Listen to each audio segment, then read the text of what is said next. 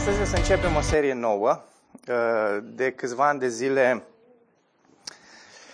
de patru ani sau cinci ani de zile, da, cam așa, uh, de fiecare perioada a Crăciunului, acestor sărbători, uh, în care sărbătorim întruparea lui Dumnezeu, care ne gândim, medităm în această întrupare a lui Dumnezeu, intitulată e Advent, puritanii erau foarte serioși cu uh, această sărbătoare, uh, în care nu se limita doar la, la prima venire, ci era o anticipare a celei de-a doua venire, așa cum găsiți și în, în buletinile duminicale, așa pe scurt am, am scris câteva lucruri despre Advent, dar e foarte interesant să vezi un istoric al Adventului și uh, cum, cât de serioși erau oamenii și în fiecare zi, uh, timp de 30 de zile, aproape 20 și ceva de zile, mergeau la biserică, în fiecare seară se întâlneau și uh, citeau pasaje despre venirea Domnului și despre a doua venire și anticipau această revenire a lui Isus. Și erau foarte serioși cu, cu sărbătoarea aceasta, sărbătoare, mă rog, nu numim sărbătoare, dar era o celebrare a lui Isus. Uh, așadar, uh, astăzi începem uh, o călătorie nouă pe care am intitulat-o Promisiunea. Și uh, avem un Dumnezeu care este foarte credincios, care ceea ce spune face și uh, toate promisiunile pe care Dumnezeu le-a făcut, cum zice Petru, se împlinesc și sunt regăsite în cine? În Isus, în Hristos. Și uh, în El toate promisiunile lui Dumnezeu sunt da. Și uh, asta vom face. Următoarele zile, ne vom, uh, următoarele duminici, ne vom uh, uita la promisiunea. Astăzi vom, vom, vom survola realmente, pe scurtătură, bineînțeles, prin Vechiul Testament și vom arăta cum s-a anticipat această, acest, această advent, această promisiune a venirii și revenirii lui Isus. Și prima promisiune care a fost făcută, în contextul în care a fost făcută, ne vom uita. Și în următoarele mesaje ne vom opri doar la Evanghelia uh, lui Luca și vom privi la trei mesaje despre promisiunea regelui Mântuitorului, Mântuitorului și acelui care urmea, urma să fie lumina tuturor neamurilor. Lucru care nu era nou, uh, încă din uh, Geneza, vedem că Dumnezeu uh, a intenționat lucrul ăsta, pentru că ăsta a fost planul lui suveran de a îl trimite pe Mesia, de a-l trimite pe Fiul Său să fie lumina tuturor neamurilor. Nu știu dacă ați făcut vreodată promisiuni. Probabil că ați făcut foarte multe promisiuni. Cei care sunteți căsătoriți zâmbiți pentru că ați făcut o promisiune foarte mare în momentul în care ați fost la starea civilă și apoi față în față cu un păstor lângă voi. Uh, e o promisiune foarte frumoasă și e făcută într-un context frumos. Însă sunt și multe promisiuni pe care oamenii le fac în, uh, în contexte mai dificile, mai ciudate, mai uh, anormale. Nu știu dacă vi s-a întâmplat lucrul ăsta, nu știu dacă ați făcut o astfel de promisiune. Uh, deși știu că e, e foarte deplasată asta, există în istorie așa, dacă, și dacă pui pe Google promisiuni făcute în momente ciudate, o să vă apară poza aceasta.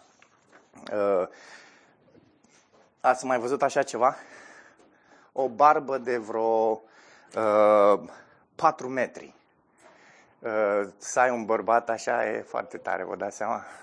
Dar să nu ai și câine în același timp, că o să fie jucăria câinelui barba. Uh, acest nene se numește Valentin Tapley și uh, un democrat pasionat, însă în perioada aceea în Statele Unite democrații erau republicani și republicani erau democrați.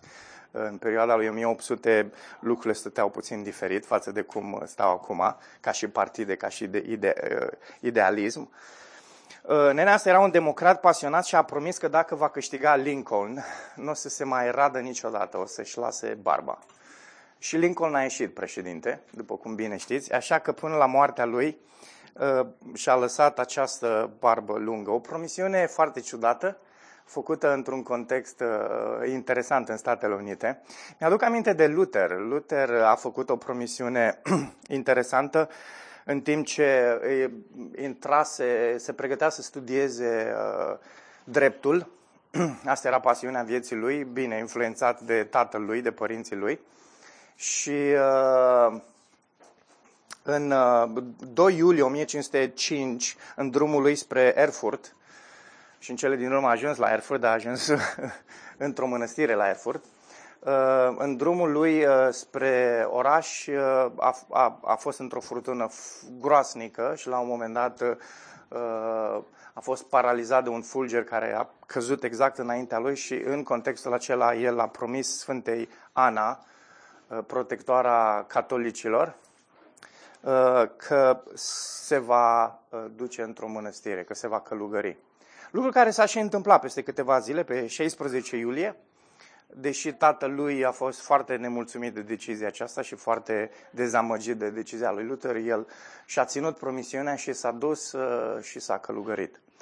Uh, unii ar spune că a făcut un lucru foarte urât și foarte prostesc, dar noi știm ce a ieșit din toată chestia aia.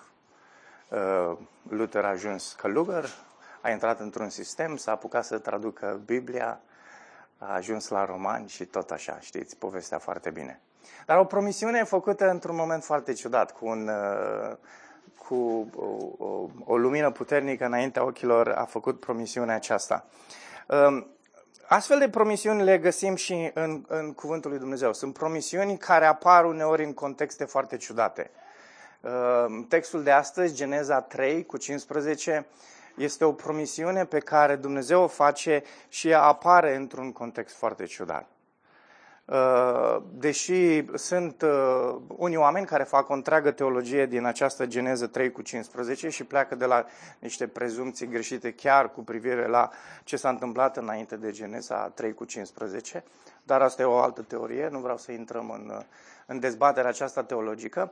Uh, însă Geneza 3 cu 15 este un, un, o promisiune așa codificată care apare într-un blestem Uh, pentru că este o discuție pe care Dumnezeu o poartă cu uh, șarpele la un moment dat și în uh, discuția pe care o are cu șarpele face această promisiune. Haideți să deschidem la Geneza 3 cu 15. Acesta este textul central al uh, mesajului de astăzi pe care îl vom citi. Geneza 3 cu 15 de la versetul 14 începe discuția pe care Dumnezeu o are cu șarpele. Zice, Domnul Dumnezeu a zis șarpelui, pentru că ai făcut aceasta, blestemat ești între toate vitele și între toate animalele sălbatice, pe pântece te vei târâ și vei mânca țărână toată viața. Țărână, din țărână a fost făcut cine? Omul. Foarte interesant. Uh, Arthur Pink face o, un o paralelă foarte interesantă între țărână de aici. Aș spune că țărână vei mânca, cu alte cuvinte, vei fi printre oameni și vei devora. Pentru că omul a fost făcut din țărână, da? Nu despre asta predicăm. Versetul 15, voi pune dușmănie între tine și femeie, între sămânța ta și sămânța ei. Sămânța ei îți va zdrobi capul, iar tu îi vei zdrobi călcâiul. Asta e promisiunea. Dumnezeu a chemat pe Adam și pe Eva, făcuți după chipul lui, să guverneze peste această lume pe care Dumnezeu a creat-o și toate au mers strună, toate au mers excelent, până când brusc această relație dintre, perfectă dintre Dumnezeu și om s-a rupt odată cu căderea în păcat. Și Dumnezeu îl face răspunzător pe om, ceea ce era normal, și rostește câteva pedepse, îi ia la rând, Uh, și în timp ce îi ia la rând și rostește blestemele acestea sau pedepsele acestea, uh, are inclusiv această discuție cu uh, șarpele. E un context dramatic, sumbru, dar un context în care Dumnezeu promite această victorie a seminței femeii asupra șarpelui. Și uh, vedem că între această sămânță a femeii și sămânța șarpelui va exista un conflict permanent, despre care uh, uh Moise vorbește aici, dar în care sămânța femeii va ieși învingătoare. Uh, e o curiozitate a Vechiului Testament. Dacă te apuci să studiezi puțin despre această uh, discuție despre sămânță, lucru pe care noi l-am făcut la un moment dat într-o serie de advent, am vorbit despre Isus, adevărata sămânță. Însă, uh, nu în mesajul de astăzi, nu o să ne oprim să discutăm atât de mult despre aspectul acesta, dar este o curiozitate a Vechiului Testament că în momentul în care vorbește despre uh, sămânță, termenul care este folosit, zerah, este un termen care este folosit la singular și niciodată la plural în tot Vechiul Testament. Ăsta e și motivul pentru care Pavel când zice în Galateni și vorbind despre sămânță la singular, nu la plural, el subliniază, face o hermeneutică a textului ebraic în care nu exista plural. Nicăieri în Vechiul Testament la sămânță nu găsești plural. Este singular și uh, doar contextul îți vorbește, îți spune dacă vorbește despre urmași sau mai mulți sau vorbește despre unul singur, singular. Uh, e o chestie foarte interesantă, e o curiozitate. Uh, două lucruri cu, cu privire la promisiunea aceasta. Promisiunea pe care Dumnezeu o face aici, dragilor, și ar trebui poate să audă și niște foști președinți de cult baptist, nu e o promisiune pe care Dumnezeu o face pentru că a fost luat prin surprindere. El n-a știut de lucrul ăsta. Doar omul a știut că o să spună nu. Da? Dumnezeu a știut din veșnicie, dinainte să fie omul, că lucrul acesta se va întâmpla. Pentru că Dumnezeu și-a planificat și Dumnezeu și-a promis că va face lucruri înainte ca omul să fie. De unde știm lucrul ăsta? Efeseni 1 vorbește despre aspectul ăsta. Că Dumnezeu a hotărât toate lucrurile dinainte de creație, dinainte să fie lucrurile. Dumnezeu a, în felul ăsta a hotărât. Și dacă Dumnezeu a hotărât, trebuie să credem lucrul ăsta. Că nu ne-l putem explica, că există atât de multă uh, taină și mister în asta, e ok. Dar e un adevăr pe care Scriptura îl afirmă și trebuie să-l credem. Dacă nu îl credem, atunci îl facem pe Dumnezeu un simplu om care este luat prin surprindere de ce a făcut omul și zice, ah, ai păcătuit, hai să vedem ce putem face acum, hai că-ți promit ceva. Pentru că și promisiunea aia, ascultați, dacă Dumnezeu nu ar cunoaște viitorul din punctul ăla înainte, în, în ce fel face Dumnezeu o promisiune dacă El nu știe finalul? Hmm? Dumnezeu face promisiuni tocmai pentru că știe foarte bine ceea ce o să se întâmple. Pentru că El a planificat totul, nu doar pentru că există preștiința Lui. Și apoi, al doilea aspect, când ne gândim la promisiunile Dumnezeu, inclusiv la această promisiune pe care o face aici, trebuie să înțelegem că promisiunile lui Dumnezeu nu sunt abstracte. Nu? În blestemul ăsta rostit de Dumnezeu asupra șarpelui, descifrăm o frumoasă promisiune. Femeia va avea o sămânță, dar în același timp va fi și o luptă intensă. Astea sunt cele două aspecte pe care le subliniem. O, o promisiune frumoasă, că sămânța femeii va avea victorie, va învinge, și apoi că va fi o luptă intensă. În această luptă intensă care se va purta, descifrăm că sămânța femeii va zdrobi capul șarpelui. Apoi, Vechiul și Noul Testament urmăresc această linie a lucrării lui Dumnezeu, o numim noi istoria răscumpărării, care este prezentată și observată din, din diverse unghiuri. Uh, și uh, e prezentată în diverse teme. De exemplu, poți să te uiți la această istorie a răscumpărării uitându-te la legăminte sau uitându-te la aspectul seminței. Da? Uh, uh, la aspectul promisiunii, ceea ce o să facem noi în adventul ăsta. Și lucru care îmi place foarte mult când vorbesc despre asta, uh, pentru că avem această multitudine de fațete în care poți să te uiți la istoria răscumpărării, arată cât de complexă este ea cât de, cât de uh, profundă este această istorie a răscumpărării. Modul în care Dumnezeu a lucrat, modul în care Dumnezeu a, a progresat a, a, și vedem această progresie, modul în care Dumnezeu se descoperă. Nu, nu ai cum să faci așa ceva profund dacă nu ai planificat lucrul ăsta. Efeseni 1 cu 4. Și Dumnezeu a planificat lucrurile astea încă de la început. Nu avem timpul necesar să despachetăm toată învățătura asta, vom merge doar pe o scurtătură. Dar trebuie să avem în minte următorul aspect, că Dumnezeu a descoperit, a revelat această taină ținută ascunsă în Vechiul Testament, în Noul Testament, în Noul legământ. Pavel vorbește foarte mult despre aspectul ăsta, că în aceste vremuri din urmă, noua creație, în momentul în care Hristos inaugurează noua creație, acestor apostoli li se oferă înțelepciune să descifreze și să înțeleagă anumite taine care au fost ținute ascuns. Petru zice același lucru. Zice, profeții au vorbit despre lucrurile astea, uh, uh, oamenii din Vechiul Testament au vorbit despre lucrurile astea, mânați de Duhul lui Dumnezeu, zice Petru, dar ei nici nu le înțelegeau. Petru zice, au vorbit pentru noi.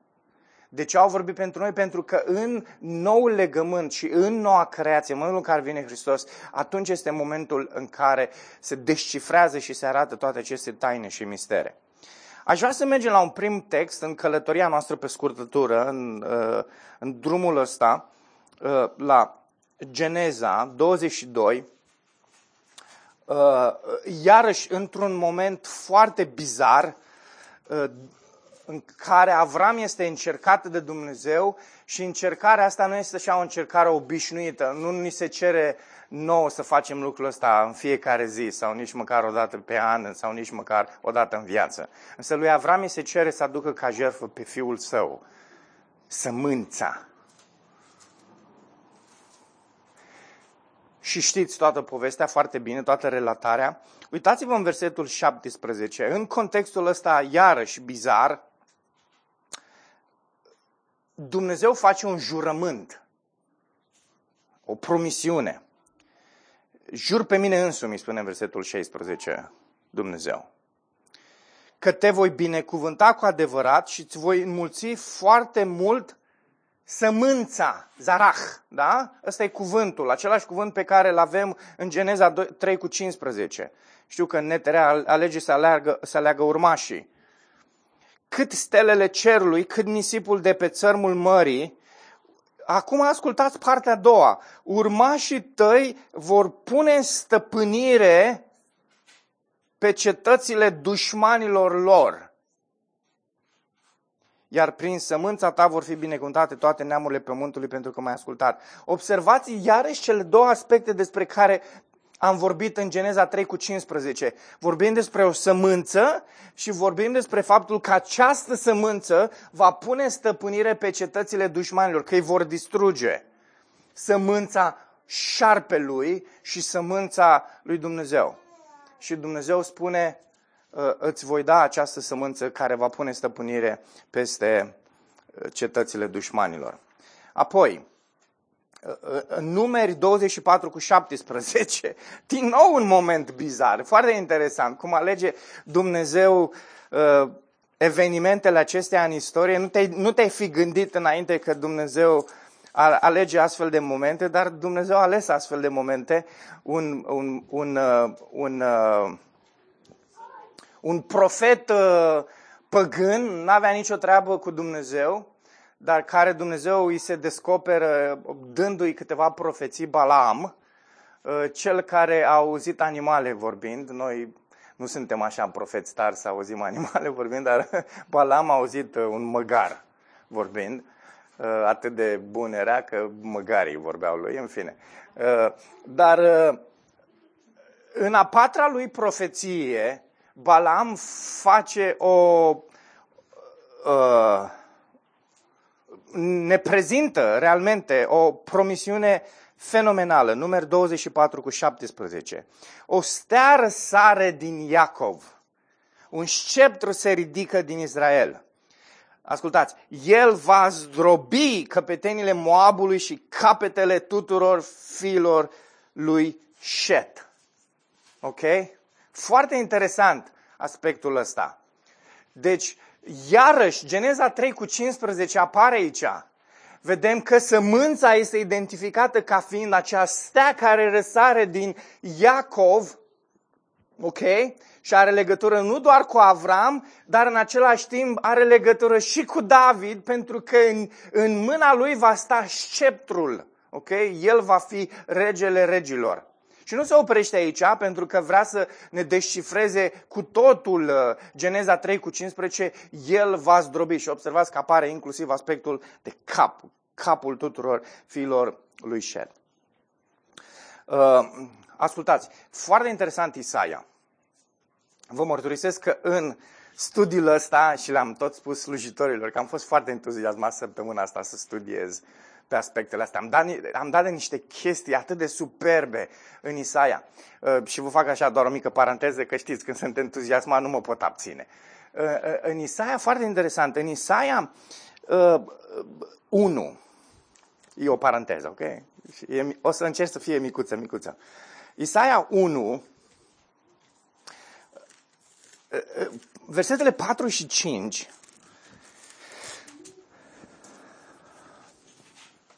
zice, ah, neam păcătos, popor încărcat cu nedreptate, sămânță de nelegiuiți. Copii stricați. Ascultați, foarte interesant. Cui spunea Isaia lucrurile astea? Poporului legământului. A vechiului legământ, da. Care am descoperit în ultimul timp că și Owen credea cu atât de multă tărie că acest legământ era doar un legământ care ținea de aspecte legate de naționalism și uh, că era temporar. Nu era, uh, nu era o chestie care să fie veșnică sau doar o administrație a, a unui legământ și urma să vină a doua administrație.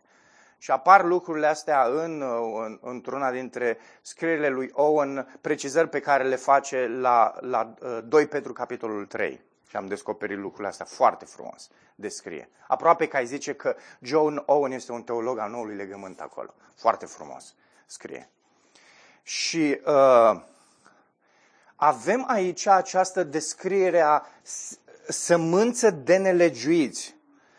Și uh, când te gândești la sămânță, nu poți să nu te gândești la Geneza 3 cu 15, unde ai sămânța uh, singular și avem urmașii lui Hristos și avem sămânța care țin de șarpe și care vor fi cei care se vor fi respinși. Și Isaia, de la începutul profeției lui, scrie că Dumnezeu îi va uh, distruge. Uitați-vă mai departe, în versetul 5. Ce folos să mai fiți pedepsiți de vreme ce stăruiți în răzvrătire? Și apoi zice, tot capul e lav și toată inima suferă. Și uh, de aceea apoi Dumnezeu uh, sau Isaia spune în, în, în capitolul 7, Stăpânul Domn însă spune astfel, așa ceva nu se va întâmpla, nu va avea loc, pentru că Damascul este capitala Aramului, iar căpetenia Damascului este rețin, în ceea ce îl privește pe Efraim, în 65 de ani va fi prea împrăștiat ca să mai fie popor. Samaria este capitala lui Efraim, iar capital, căpetenia Samaria este fiul lui Remalia, dacă nu vei sta ferm în credință, nu vei mai sta deloc. Și nu aveau să stea ferm în credință pentru că Dumnezeu știa lucrul acesta. Și de aceea peste tot prin Isaia spune că voi sunteți nu sămânța lui Hristos, ci sunteți sămânța șarpelui și Dumnezeu vă va distruge, vă va împrăștia, vă va elimina. Pentru că adevărul este că și în Vechiul Testament avem doar o rămășiță. Poporul legământului este un popor fizic al legământului, pentru că legământul acela e un legământ temporar cu o natură fizică. Iar nu, nu, poporul, poporul din vechiul legământ nu este un popor spiritual, așa cum este noul legământ. De aceea Ieremia și Ezechiel spune că în noul legământ toți mă vor cunoaște poporul meu, cei care sunt în nou legământ, toți îl vor cunoaște. Nu există nu, niciunul dintre noi, uh, nu avem cum să nu-l cunoaștem pe el. Da? Toți sunt credincioși în nou legământ. Uh, hai să revenim la traseul nostru. Mi s-a părut foarte interesant aspectul ăsta că Dumnezeu îi numește pe Efraim, îi numește ca fiind o sămânță de nelegiuiți. Și pentru că sunteți o sămânță de nelegiuiți, capul, și voi acolo, în tot textul ăla, capul va fi distrus. Psalmul 110, un psalm care apare adesea în Noul Testament, citat, preia uh, și el uh, ideea aceasta. Psalmul 110, versetele 1 și 2. Domnul i-a zis stăpânului meu, șez la dreapta mea, până voi face din dușmanii tăi așternut al picioarelor tale. Domnul va întinde toiagul puterii tale din Sion, stăpânește în mijlocul dușmanilor tăi. Observați iarăși, luat Geneza 3 cu 15 și ni se oferă mai multă lumină. Am spus, asta, asta e foarte frumos în Vechiul Testament, că se adaugă tot timpul, există o progresie la modul în care Dumnezeu descoperă uh, lucruri care vor urma să se vadă în Hristos și Hristos să le împlinească. Tot timpul există această progresie. Psalmul 110 este o progresie de la Geneza 3 cu 15. Că El este Dumnezeu, că El va fi, uh, uh, se va întrupa, că El va stăpâni și că El va face din dușmanii Lui preși. Ok? Cine este dușmanul numărul unu al lui Hristos? Diavolul. A făcut preși din el. Romani 16 cu 20 este un text care preia foarte clar uh, Geneza 3 cu 15 și zice Dumnezeul păcii îl va zdrobi în curând pe Satan sub picioarele voastre, harul Domnului nostru Isus Hristos să fie cu voi. Acum, nu avem timp să, să despachetăm acest aspect. Iarăși, se vede o diferență clară între vechiul legământ și nou legământ. În vechiul legământ în care ai o, o sămânță de nelegiuiți și pe care Dumnezeu îi împrăște și îi distruge, iar în nou legământ, toată sămânța Galaten face foarte clar lucrul acesta, Galaten 4 și 5, în care ne se spune că El este sămânța Hristos, dar că și urmașii Lui, într-un fel, sunt sămânța lui Avram. Ok? Și modul în care noul legământ vorbește despre această sămânță, despre acești urmași ai lui Hristos, vorbește în aceeași termeni în care se vorbește despre Hristos. Că ei sunt moștenitori, că ei sunt copiii lui Dumnezeu, că ei sunt fii ai lui Dumnezeu, că ei, Roman 16, că ei îl vor zdrobi pe cel rău, că vor călca peste cel rău. Da? De acolo și promisiunea din Luca 10. N-am mai avut timp, sunt foarte multe texte, am doar am ciripit așa din ele. În Luca 10 când Hristos spune că voi veți călca peste șerpi și peste scorpion și uh, promisiunea aceea pe care pe care Hristos o face urmașilor lui, cei care sunt în sămânță, este că în, la fel cum el a, a, a urma să aibă victoria asupra lui Satan și ei, pentru că sunt în el, vor avea victoria asupra lui Satan. E, și e un, e, un, e un aspect de meditat la el, vom, îl vom trece la final, să fim recunoscători peste, peste, pentru aspectul acesta. Nu trebuie să trăim cu teama cu care trăiesc carismaticii, da? că s-ar putea să mă înfrângă cel rău, că dacă nu chem numele lui Hristos în nu știu ce fel și asta, s-ar putea să mă biruiască. Nu, nu trebuie să trăiești cu, cu teama aceea. Noi în, în nou legământ avem această binecuvântare că suntem în Hristos și pentru că suntem în Hristos suntem mai mult decât biruitori. Ascultați, faptul că Biblia spune că suntem mai mult decât biruitori, nu e așa o, o, e o afirmație de asta abstractă pe care o face Biblia. Nu, e o realitate autentică pe care o trăim în viața noastră, dragilor. Și trebuie să trăim în felul acesta. De aici izvorăște bucurie și entuziasm și pasiune că, că lumea asta nu are cum să te înfrângă, că diavolul nu are ce să-ți facă, că toți ăștia sunt niște preșuri pentru tine. Dar atenție, să nu fim aroganți. că poate să apară, poate să apară aspectul celălalt. În fine. Uh, Apocalipsa 12 este e finalul în care vroiam să, să ajung. În Apocalipsa 12 e o descriere fenomenală. Și indiferent, cum, uh, indiferent care e perspectiva ta cu privire la Apocalipsa, premilenist, postmilenist, amilenist, dacă citești textul ăsta, trebuie să vibrezi într-un fel. E super. Hai să-l citim. în cer s-a văzut un semn mare. O femeie învăluită în soare având luna sub picioare, iar pe cap o coroană de 12 stele. Era însărcinată și striga în durerile și suferințe, suferința nașterii. În cer s-a văzut un alt semn, iată că un balaur mare, roșu, cu șapte capete și zece coarne, având pe capete șapte diademe, a târât cu coada lui a treia parte din stelele cerului și le-a aruncat pe pământ. Balaurul a stat înaintea femeii care urma să nască, pentru ca atunci când copilul se va naște, să-l mănânce.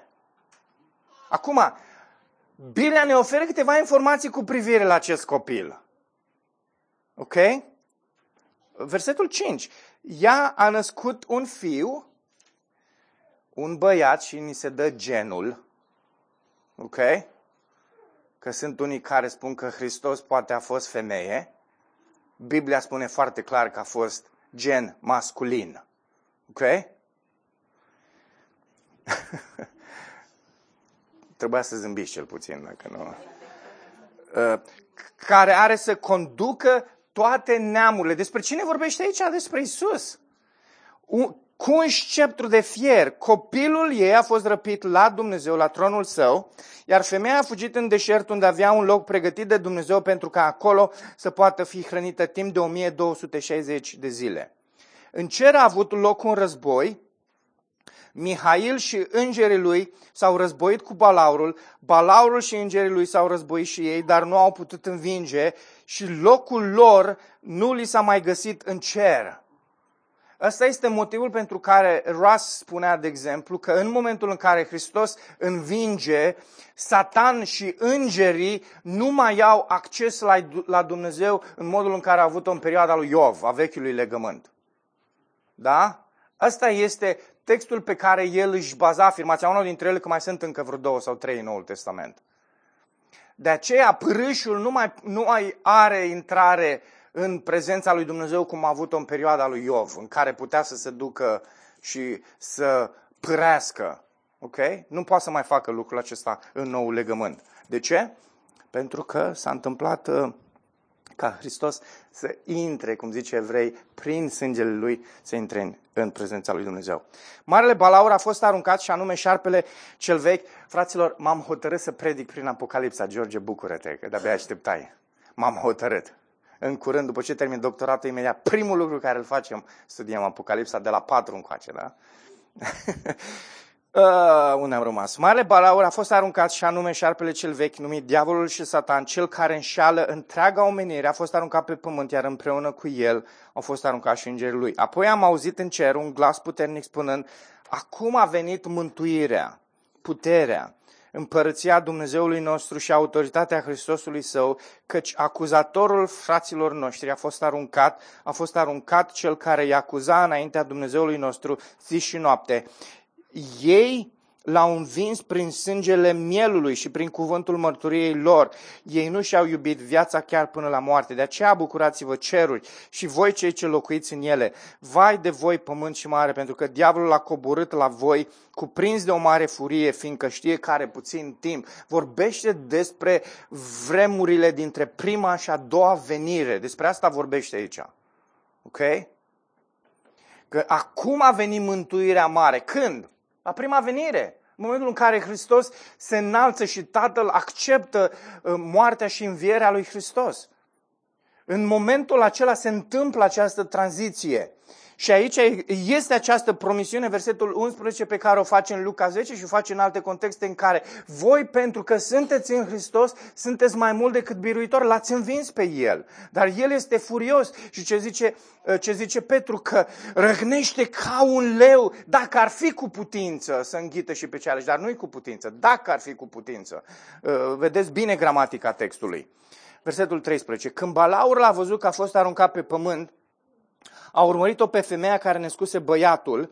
Femeii s-au dat două aripi mari de vulturi ca să zboare în deșert, în locul pregătit pentru ea, unde să fie hrănită o vreme, vrem și jumătatea unei vremi, departe de fața șarpelui. Șarpele a aruncat din gura lui apă ca un râu după femeie pentru ca să o ducă râul. Versetul 16. Dar pământul a venit în ajutorul femeii și a deschis gura și a înghițit râul pe care l-a aruncase balaurul din gură. Hai să vă spun, hai să vă, mergeți înapoi la Psalmul 110, iarăși o paranteză mică. Mădălin, eu fac multe paranteze, frate, îmi pare rău dacă vă deranjează parantezele astea astăzi, le suportați. Psalmul 110, așa, doar așa o chestie micuță. Psalmul 110, versetul 7, mi se pare mie, nu știu, doar, dar, dar vă, vă arăt versetul ăsta să meditați la el. Am adormit deja un copil, slavă Domnului. Psalmul 110, versetul 7. Mi s-a părut foarte interesant. Am citit Psalmul 110 de mai multe ori săptămâna asta și când am citit uh, apoi Apocalipsa, am zis, oh, interesant cum sună chestia asta. Zice, el va bea dintr-un pârâu de lângă drum, de aceea își va înălța fruntea. Și despre cine vorbește? Despre Hristos. Și e interesant că în textul nostru din Apocalipsa ni se spune că pământul a venit în ajutorul femeii și a deschis gura și a înghițit râul. Ok, poate asta este ce a văzut Ioan, dar de fapt cel care a înghițit râul este Hristos. În fine, e foarte interesant textul ăsta, închid paranteza, doar mi s-a părut așa de meditat la el. Versetul 17 și cu asta în termin. Atunci balaurul s-a mâniat pe femeie, s-a dus să poarte război cu rămășița seminței ei, vedeți foarte clar uh, Genesa, cei care păzesc poruncile lui Dumnezeu și țin mărturia lui Isus. Foarte frumos, mi se pare aspectul ăsta aici. Surprinde pe evrei și pe neamuri împreună, ca, ca formând poporul lui Dumnezeu. Evrei mesianici, dacă vreți, cei care s-au întors la Hristos, mă refer. Dar vin din contextul acesta, pe rămășița, pe linia aceasta a, a, a evreilor. Uh, hai să terminăm Apocalipsa, Apocalipsa 20. V-am trecut trei versete, de fapt mai multe versete, sunt în paranteză. Vă provoc să le citiți acasă. 1 Corinteni 15 cu 25, care merg împreună cu Apocalipsa 12. Și Evrei 10, 12, 13, 14. Uh, deși sunt atât de frumoase că aș vrea să le citesc acum. Fac, aduc mai multă lumină asupra textului din Apocalipsa 12 și arată această centralitate a jertfei lui Hristos care uh, pecetulește soarta celui rău pentru totdeauna, adică îl învinge. Dar mă abțin. Apocalipsa 20. Hai să citim versetele 2 și apoi versetul 10. Nu intru în acest text controversat, este probabil că unul dintre cele mai controversate texte din întreaga Scriptură, pentru că apare acest o mie de ani. Singur, de fapt, a doua oară, că prima oară când apare este în Petru, când spune că pentru Domnul o zi este ca o mie de ani. Și faptul că apare de două ori în întreaga Scriptură, poate ar trebui să punem textele alea împreună. Poate că o mie de ani vorbește despre ziua Domnului. Dar în fine, părerea mea. Uh, el a înșfăcat, Netereu mai are și el expresii de-astea. El a înșfăcat balaurul, șarpele ce vechi, care este diavolul și satan. Vedeți frumos ce Ioan zice, știți cine e satan? Uh, sau diavolul? E șarpele cel vechi. Balaurul. Ok? Că unii spun că era un balaur pentru că șarpele înainte de cădere zbura. După cădere, spune că te vei târâ. Și atât literar că te vei târâ pe jos, ceea ce face șarpele astăzi, dar în același timp este și un aspect spiritual în sensul în care voi locui printre oameni.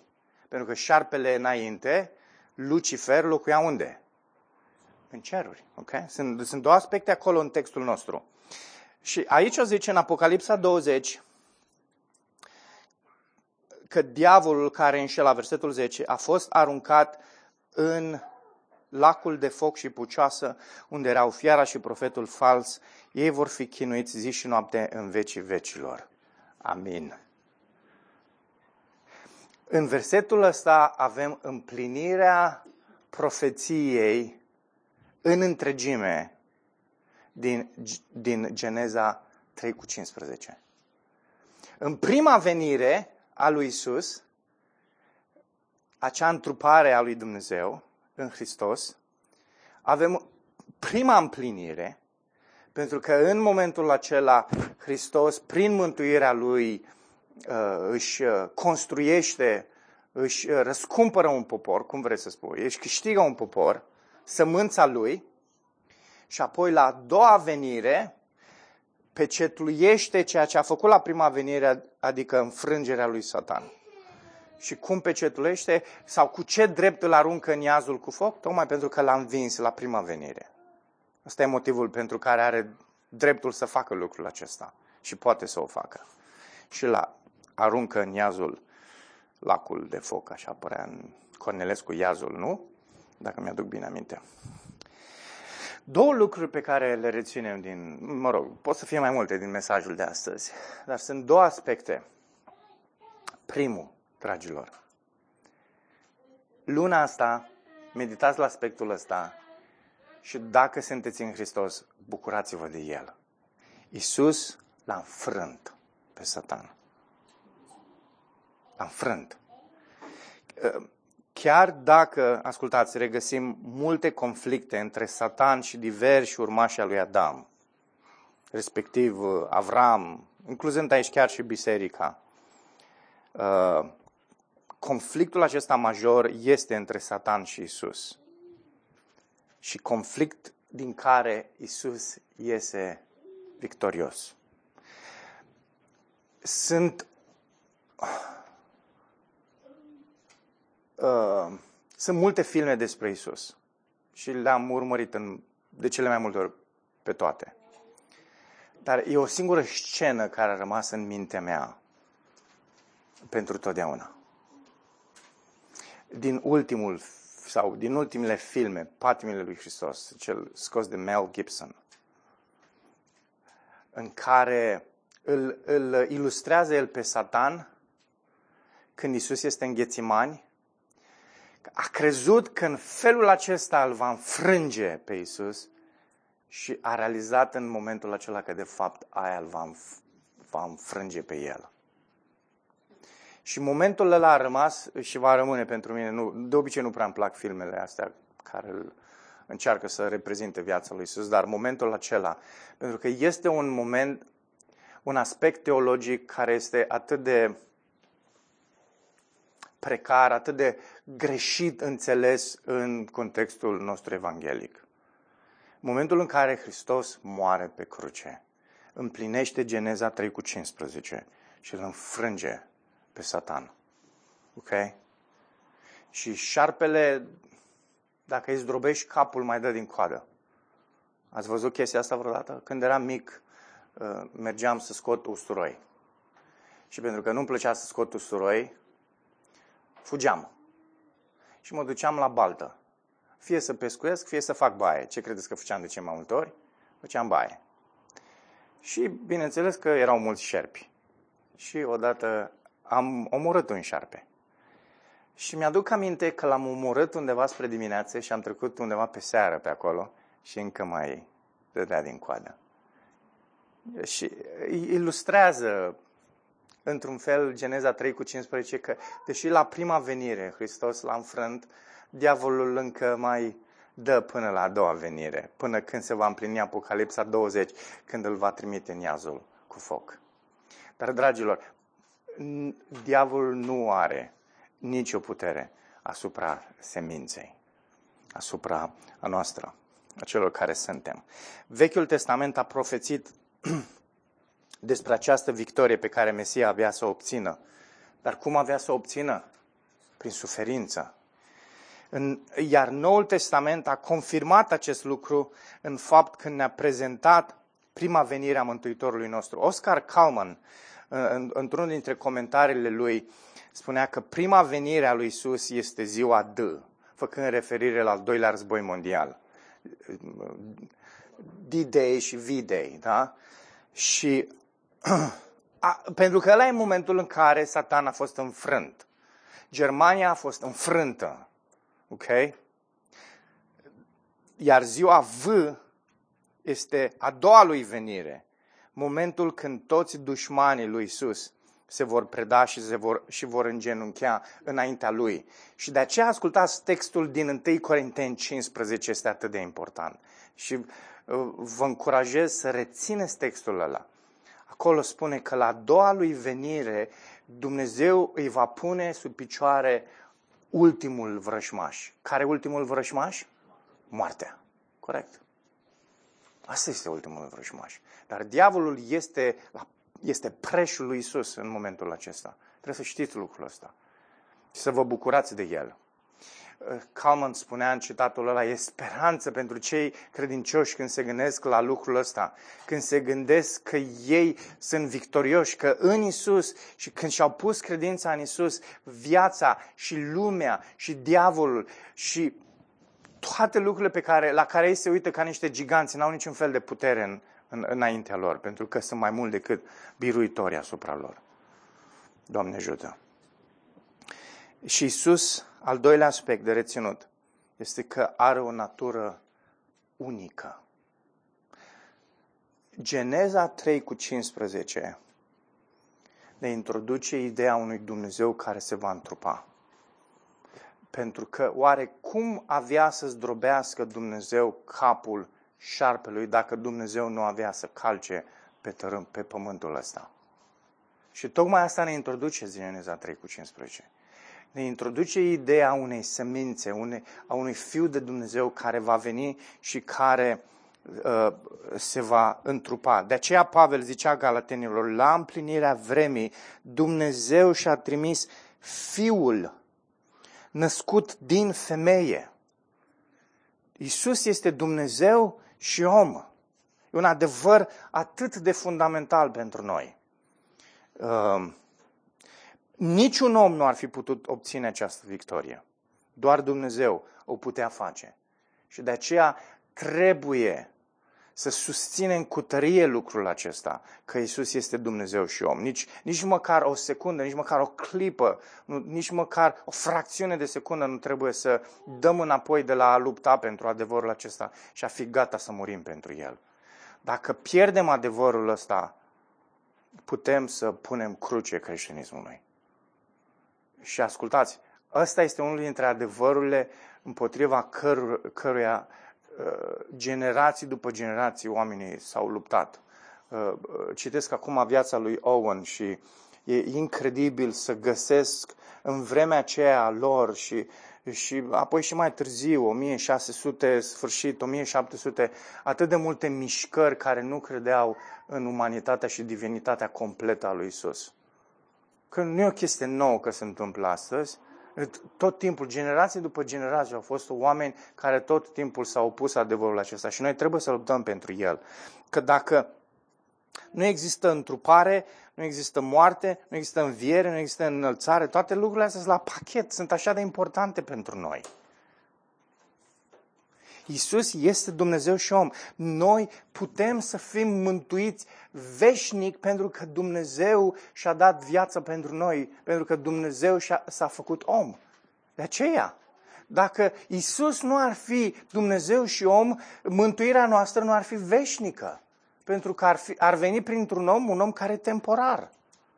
Dar El este Dumnezeu și de aceea mântuirea noastră e vesnică și de aceea e o nebunie să crezi că în momentul în care Dumnezeu te-a mântuit cu adevărat, mântuirea aceea poate trece, se poate duce. Nu are cum dacă Dumnezeu este veșnic. Ceea ce Dumnezeu face și ceea ce Dumnezeu dă este veșnic. Nu ai cum. E o realitate pentru care, frați și surori, trebuie să fim gata oricând să murim, să ne dăm viața, să nu capitulăm, să nu dăm un pas înapoi.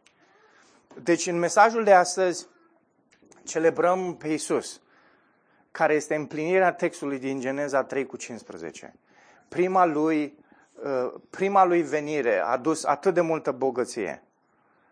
Uh, dar tragem linia și nu putem să nu ne întrebăm, sunt în Hristos?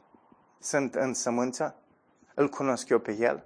Pentru că dacă nu-L cunosc pe El, da, sunt înfrânt de cel rău, da, dar lumea are puterea asupra mea să mă biruiască, păcatul are puterea asupra mea să mă biruiască, sunt mizerabil, sunt groaznic, sunt într-o condiție de nedescris, nu am nici măcar o șansă.